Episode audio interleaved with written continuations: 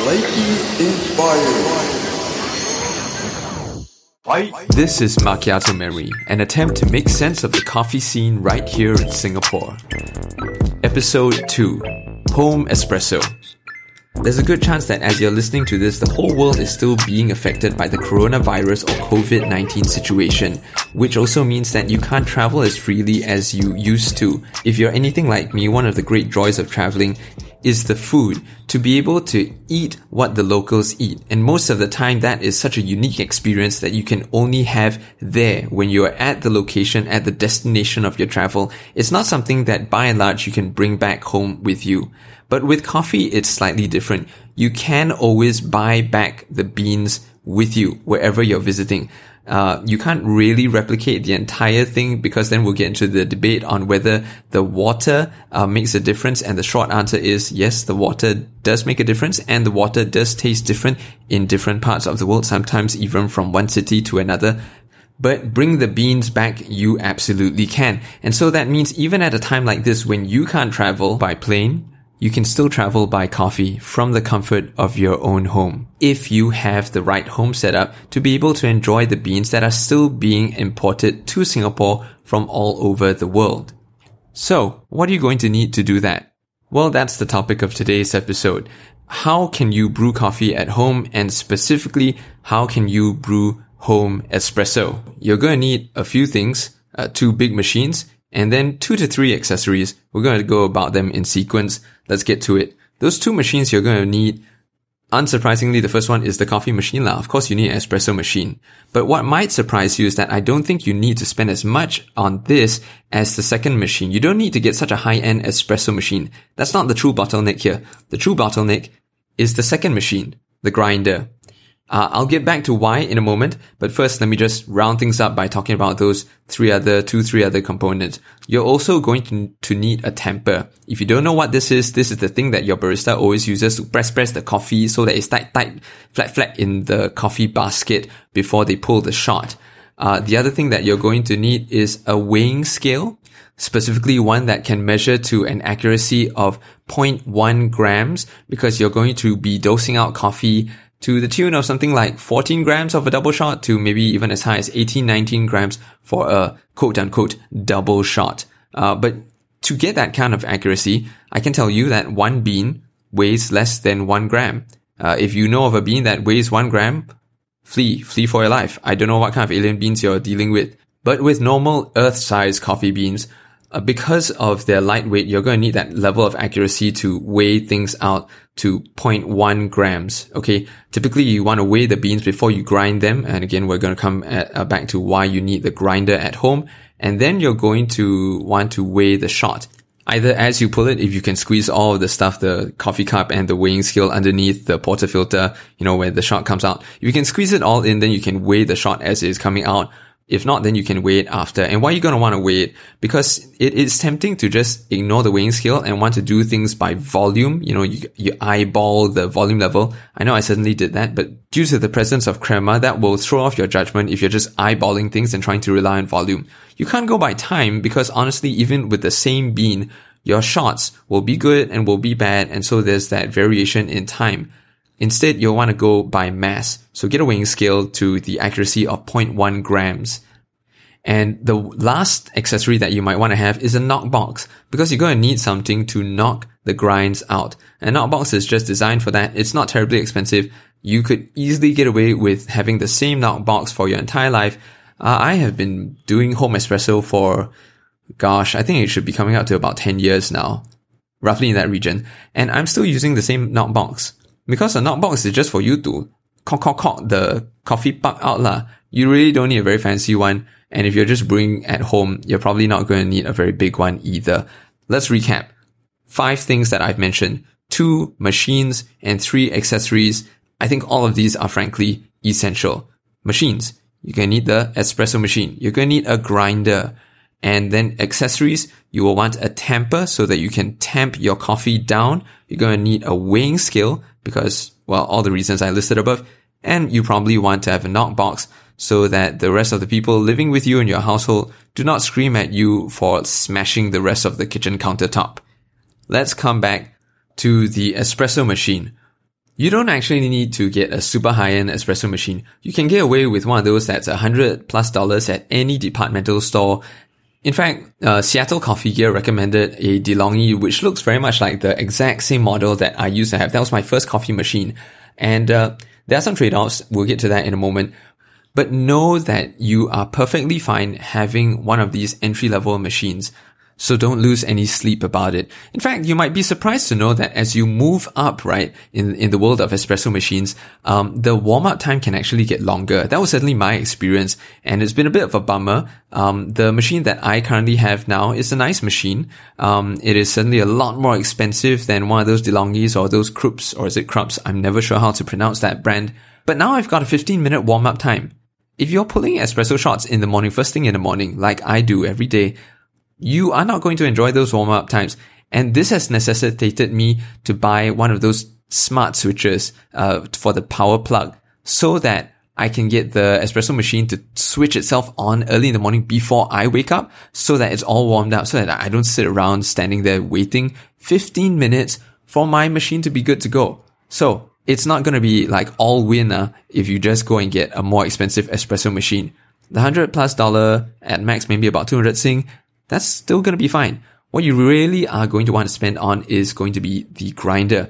Now the grinder at a bare minimum, I think you're going to want to spend about 400 Singapore dollars for it. Let me explain why. First, let's think about coffee as a food. The end result is a beverage, but as a food, um, you're going to have certain considerations about freshness. Think about the veg, think about fruit when you are cutting your fruit, you know that it oxidizes and you don't want to cut your fruit uh, too far ahead of time. I don't know why I'm tripping over the F's on, on fruit and food. My brain is just lagging. I should probably go and have another coffee very, very soon. So if we treat coffee like a food, freshness is important. And within limits, you are going to want to have your coffee as fresh as possible. Okay. So if we look all the way back at coffee bean, um, as, as a plant, when it is grown and is harvested, the coffee beans have a shelf life. They have a shelf life of maybe months. Once we apply heat to them and roast the coffee beans, that shelf life shortens. They are now ready for grinding and brewing, but the shelf life is no longer months. It is at best, I would say maybe even weeks. Yes, uh, there are some exceptions and some roasters might tell you that you can still carry on for maybe one, two months, but not a whole lot longer than that. So the shelf life keeps shortening. And then once you grind the coffee beans, the shelf life of that coffee is now reduced to minutes. Not like five minutes, it's not so extreme. But we're talking about at most one hour. That's as long as you want your coffee to be sitting around having been ground. So this is why you want to have your own grinder. It is not a good idea to get pre-ground beans. Uh, it's not good enough to have it ground at the roaster or whatever shop that you're buying the coffee from.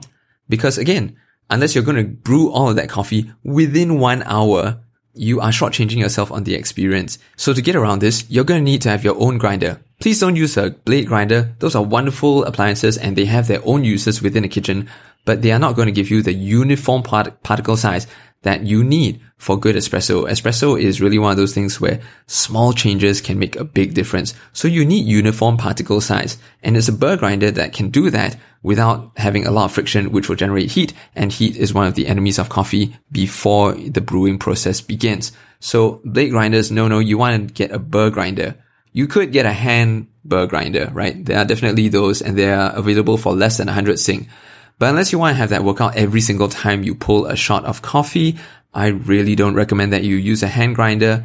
Just spend the money and get a burr grinder. The very first grinder that I got was an Isomac from the good guys at Highlander. It cost me 400 and it lasted for about five plus years. Did a perfectly fine job of that. No pun intended. But the only reason I had to change that machine, not necessarily upgrade from that uh, machine, was because I didn't take care of it and then it got stuck and you couldn't change the grind setting, which is not appropriate. As coffee ages, you're going to need to grind finer and finer. When you try different coffees, you're also going to need to change the grind setting. So the fineness of the, the grind will differ based on the coffee, even though you're brewing espresso all the time. So I didn't take care of my machine. If I did, it would probably still be with me. A good grinder can easily last you for a good long time. As in my case, five years, right? No sweat. And it can outlast some of the coffee machines which, you know, as time goes by, you'll know what to upgrade because you know what you want to do and you know what you need to do. But get a good burr grinder. It is the single most important bottleneck for your entire home espresso process. Uh, for your entire home brewing experience, arguably, no matter what kind of coffee you're brewing, because the shelf life thing is inescapable. That's a fact of life that you need to grind your coffee fresh to brew, regardless of the method of brewing. So today's market, a few years ago, I think one plus year ago, uh, I've got a good friend of mine and he has a Breville smart grinder. It does a good job. I've had the pleasure of uh, tasting coffee that he makes at home and it costs him about 400 Sing dollars. So I would say that uh, that's how much you're going to need to spend on a decent grinder uh, for your home espresso setup. Uh, now let me just return very briefly to the home espresso machine and how that relates to the first accessory, which is the tamper. Obviously, your tamper needs to fit inside of the basket where you put the coffee, right? It needs to be a snug fit. But for it to be a snug fit, it has to be the right size. And when you are buying those home espresso machines, the entry level ones, the size of the basket tends to be small, something like 51 or 54 millimeters, depending on who you buy it from. And um, your tamper is going to need to be correspondingly small. Um, the the difference is that when you get to the higher end espresso machines and the commercial grade espresso machines, those tend to have a more standardized uh, basket size of 57 or 58 millimeters uh, in, in diameter. And um, you're going to need a tamper regardless of what kind of machine you buy and, and what size the basket is. But just being realistic here, in all likelihood, if you stick with the hobby of home espresso, you are going to want to upgrade your machine at some point. So if you start with an entry level espresso machine that has a small basket size and you are going to end up buying a small tamper, um, when you upgrade to another machine that has a different basket size, you're going to need to buy another tamper. That was certainly my experience. I started out with a DeLonghi, which had a small basket size, and I bought a small tamper, and then I upgraded to a Gaggia, a Gaggia Classic. Now discontinued, uh, replaced by the Classic Pro, I believe. Anyway, I, I bought that machine because I was itching to upgrade my machine, and I saw a good discount at Taka uh, one Christmas. So that second machine had a 58 millimeter basket, and then my first tamper was rendered completely useless it wasn't broken. Uh, you can't really spoil a tamper unless you drop it on the ground, right? Because tamper's going to be made of stainless steel and it's got no moving parts. Um, but I, I just think that your takeaway over here is when you go out hunting for your first espresso machine and then you're going to need to buy that first tamper and there are going to be so many fancy tampers on the market, right? There's going to be tampers with really exotic handles made of all kinds of wood or, or what have you. Focus in if you are getting an entry level espresso machine with what is regarded as a small basket size, then don't go nuts with the tamper because odds are you're going to upgrade your machine and you are going to need to buy a new tamper to go with that new machine. Okay, so be realistic and be conservative with what you spend for that first tamper to go with your first espresso machine. And speaking of spend, I guess now is a good time to recap the cost of this entire setup what is it going to cost you to get your house set up for home espresso?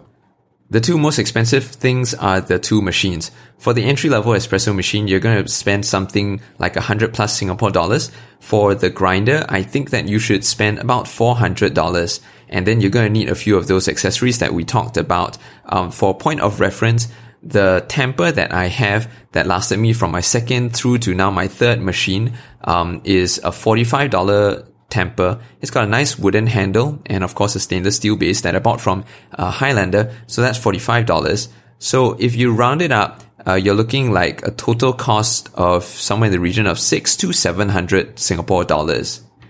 If that sounds like an amount of money that you're willing to spend, then welcome to the world of home espresso.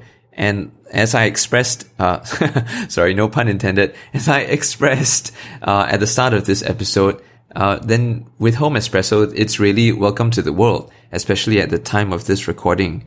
Um, and you know, uh, on a more personal note, I really do hope that you will consider brewing coffee at home because it's a way that we can continue to support coffee businesses both locally and abroad. Just last weekend, I picked up some beans from Lam Yeo, Lam Yeo is this coffee roaster over at Balestier Road. You might have seen the episode of Our Grandfather's Story where they featured them. It was one of those like, you know, old generation that was doing kopi beans and then they, they transitioned to a new generation that now does the Angmo style coffee beans. They, they roast beans for for espresso and I think for home filter, uh, sorry, for, for filter coffee, but it's only a roaster, which means that the only way that you can experience what they have to offer is to be able to brew coffee right at home. I hope that I've been able to convince you that it's not terribly difficult and not terribly expensive as far as luxuries go to get started with home espresso precisely so that you can experience, enjoy, and support businesses just like that one. Well, that's going to do it for this episode. And before I sign off, I just want to say that music credit goes to Lakey Inspired. You can find that artist at soundcloud.com slash Lakey Inspired. Spelling is in the description. Once again, this has been Macchiato Memory, an attempt to make sense of the coffee scene right here in Singapore.